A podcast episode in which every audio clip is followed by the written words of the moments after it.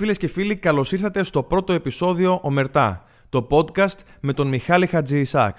Ομερτά, το podcast στο οποίο θα ακούγονται αλήθειες και ενδιαφέρουσες απόψεις για πάρα πολλά θέματα, για προβληματισμούς της εποχής μας και ίσως κάποια στιγμή να οδηγούμαστε και σε μία λύση ενός τέτοιου προβλήματος. Για όσους με ακούτε πρώτη φορά, καλώς ήρθατε. Για όσους με ακούτε ήδη από το προηγούμενο podcast, να πω ότι πλέον το συγκεκριμένο podcast θα έχει έναν πιο ενημερωτικό χαρακτήρα, έναν πιο σε εισαγωγικά όχι διδακτικό ακριβώς, αλλά με μία τάση και με μία επιθυμία να μοιραστώ μαζί σας πράγματα τα οποία εγώ γνωρίζω, που έχω συναντήσει στην ζωή μου και θεωρώ ότι πρέπει να τα ακούσετε κι εσείς από διάφορους ανθρώπους και καλεσμένους που θα έχω στο podcast, ενδιαφέροντα πράγματα που είδα σε βιβλία, σε ταινίες και σε διάφορα άρθρα. Αρκετά όμως με τα διαδικαστικά και φύγαμε να σας εξηγήσω κατευθείαν το περιεχόμενο του πρώτου επεισοδίου. Έχει να κάνει βεβαίως με τον υπερπληθυσμό. Ένα πρόβλημα, αν μπορούμε να πούμε πρόβλημα, που για χρόνια πίστευα ότι είναι και το μεγαλύτερο πρόβλημα που, ή μάλλον η μεγαλύτερη απειλή της εποχής μας.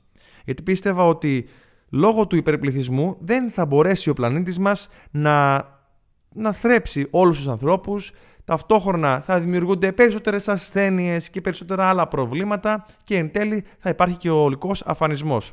Έρχεται όμως το πείραμα του Τζον Κάλχουν που έγινε περίπου το 1970 να με δημιουργήσει άλλες σκέψεις και άλλα ερωτηματικά, πιστεύοντας πλέον ότι δεν είναι το πρόβλημα η έλλειψη τροφής ή οι πιθανές ασθένειες στον άνθρωπο, αλλά τελικά ο ίδιος ο άνθρωπος. Να πω λοιπόν πώς ε, κύλησε το, το, το πείραμα. Ο Τζον Κάλχουν ήταν ένας συμπεριφερικός ερευνητής ε, στις ΗΠΑ και στην τότε ίδια εποχή, περίπου το 1970, είχαν αρχίσει να υπάρχουν τα πρώτα ερωτηματικά για το τι μπορεί να φέρει ο υπερπληθυσμός, ε, τι, τι προβλήματα μπορεί να φέρει ο υπερπληθυσμός.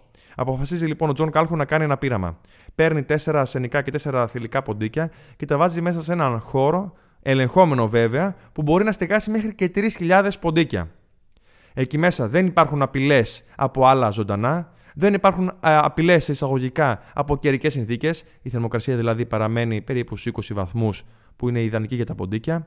Δεν υπάρχει έλλειψη τροφής. Υπάρχει άφθονη τροφή. Ανά πάση στιγμή μπορούν τα ποντίκια να φάνε όσο θέλουν και όποτε επιθυμήσουν. Όπως επίσης και νερό. Και επίσης δεν υπάρχει καμία ασθένεια που να μπορεί να απειλήσει την ζωή των ποντικιών. Μιας και πριν εισέλθουν τα ποντίκια στο συγκεκριμένο πείραμα, είχαν ελεγχθεί για να μην φέρουν καμία ασθένεια.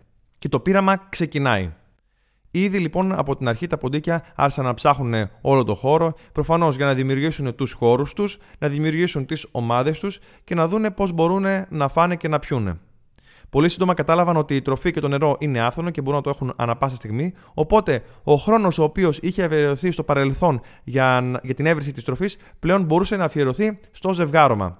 Πολύ σύντομα φτάσαμε στο σημείο κατά το οποίο ανά 55 μέρες ο πληθυσμός των ποντικιών διπλασιαζόταν, μέχρι και που έφτασαν τα 620 ποντίκια. Άρα, παύση εδώ πέρα για να καταλάβουμε. Τα ποντίκια μπαίνουν μέσα, 8 ποντίκια συνολικά, 4 αρσενικά, 4 θηλυκά. Ανιχνεύουν πολύ γρήγορα το χώρο και βλέπουν ότι τροφή και νερό έχουν. Άρα πάμε για το ζευγάρωμα και ξεκινάνε να ζευγαρώνουν. Και φτάνουν πολύ γρήγορα τα 620 ποντίκια. Ανά 55 μέρες δηλαδή υπήρχε διπλασιασμός. Στα 620 ποντίκια λοιπόν είναι το σημείο, το πολύ σημαντικό σημείο κατά το οποίο ο Τζον Κάλχουν θεωρεί ότι ήδη ξεκινάνε τα προβλήματα. Γιατί αυτό; Πρώτον, ο διπλασιασμός του πληθυσμού σταματάει να είναι ανά 55 μέρες, αλλά πάει στις 145 μέρες. Δεύτερον, βλέπει σημαντικές αλλαγές στη συμπεριφορά των ποντικιών και εκεί είναι βέβαια το μεγαλύτερο πρόβλημα. Πρώτον, τα αρσενικά ποντίκια πλέον δεν έχουν το ρόλο του προστάτη ή του υπεύθυνου να φέρει τροφή στην οικογένεια. Μιας και δεν κυνηγάει κανένας στην οικογένειά τους, δεν απειλεί κανένας στην οικογένειά τους και την ομάδα τους και η τροφή είναι ανα πάσα στιγμή διαθέσιμη. Πλέον λοιπόν η ομάδα τους μπρόχνει τα αρσενικά ποντίκια προς τα έξω και αυτά μην μπορώντας να μεταναστεύσουν κάπου αλλού όπως τα έκαναν στη φύση, φτιάχνουν δικές τους υποομάδες οι οποίες απλά περιμένουν ποια είναι η στιγμή της ημέρας για να φάνε και να πιούνε, μην κάνοντας τίποτα άλλο και απλά κοιτώντας και καλοπίζοντας τον εαυτό τους. Τα θηλυκά ποντίκια αντιστοίχως βλέπουν ότι δεν υπάρχουν αρσενικά ποντίκια για να τα προστατεύσουν και να μπορέσουν να στηριχτούν αυτά πάνω τους. Οπότε πλέον υιοθετούν οι ίδιες οι ποντικίνες μια πιο άγρια συμπεριφορά. Στη συνέχεια βλέπουμε ότι με την ε, απομόνωση των αρσενικών ποντικών έρχεται βέβαια και η ψυχολογική τους και σωματική τους κατάρρευση, κάτι το οποίο βέβαια ακολουθεί μετά και τα θηλυκά ποντίκια. Αργότερα δημιουργείται μια ανώτερη σε εισαγωγικά ομάδα αρσενικών ποντικιών, τα alpha males, τα οποία χωρίς κανέναν πραγματικό και ουσιώδη λόγο επιτίθονται στα κατώτερα αρσενικά ποντίκια.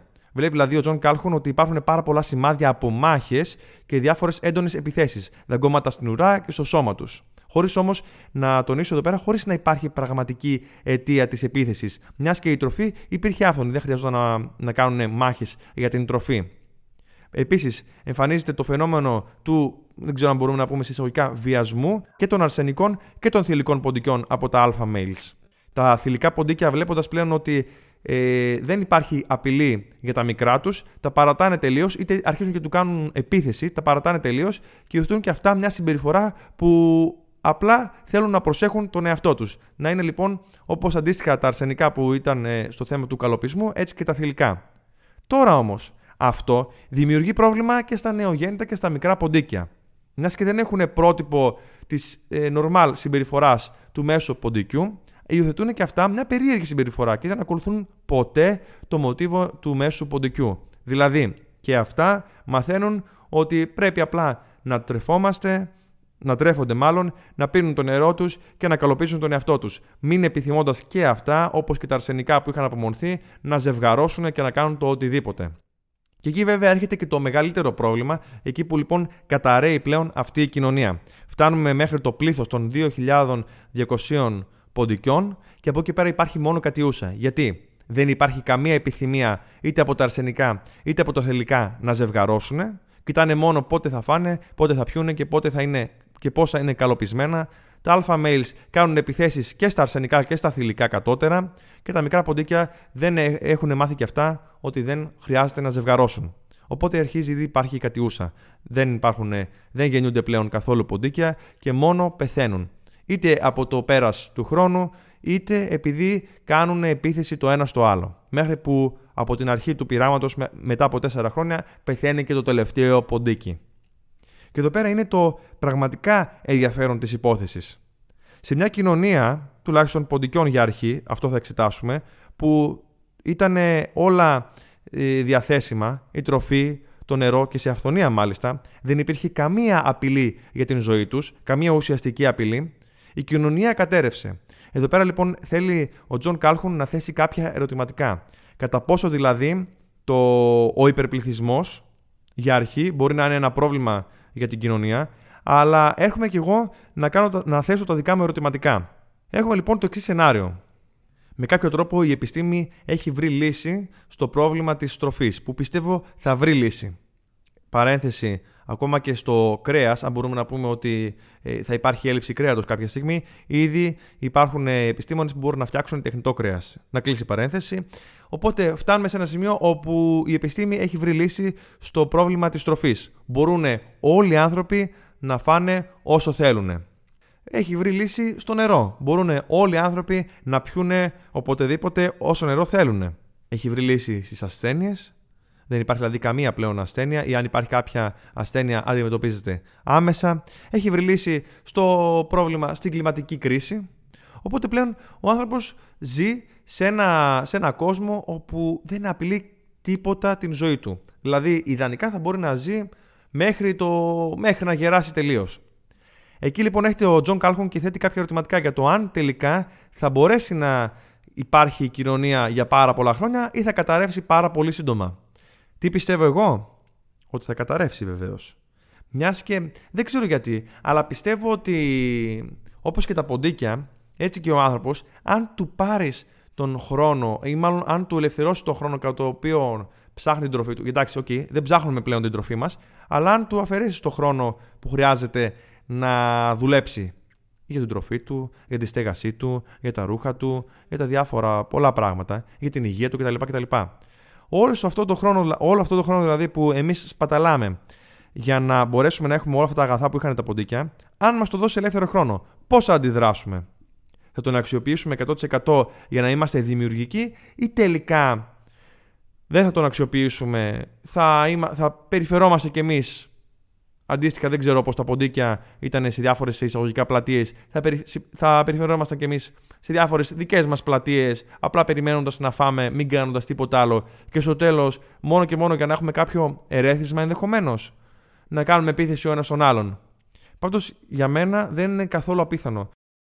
Και μάλιστα μπορούμε να πούμε ότι και αρκετές συμπεριφορές που είδαμε στο πείραμα ήδη υπάρχουν στην κοινωνία μας. Δηλαδή, η ένταση μεταξύ των ε, μελών της κοινωνίας, είτε είναι των ποντικών είτε των ανθρώπων, χωρίς κανένα αίτιο, συμβαίνει ήδη. Η αλλαγή πλέον διάφορων ρόλων που μπορεί να έφερνε παλαιότερα ισορροπίες στην κοινωνία πλέον φέρνει ανισορροπίες ή οι περίεργες, περίεργες αν μπορώ να πω, συμπεριφορές που έχουν πλέον τα αρσενικά και τα θηλυκά με αποτέλεσμα τα νεογέννητα να μην έχουν τα σωστά πρότυπα.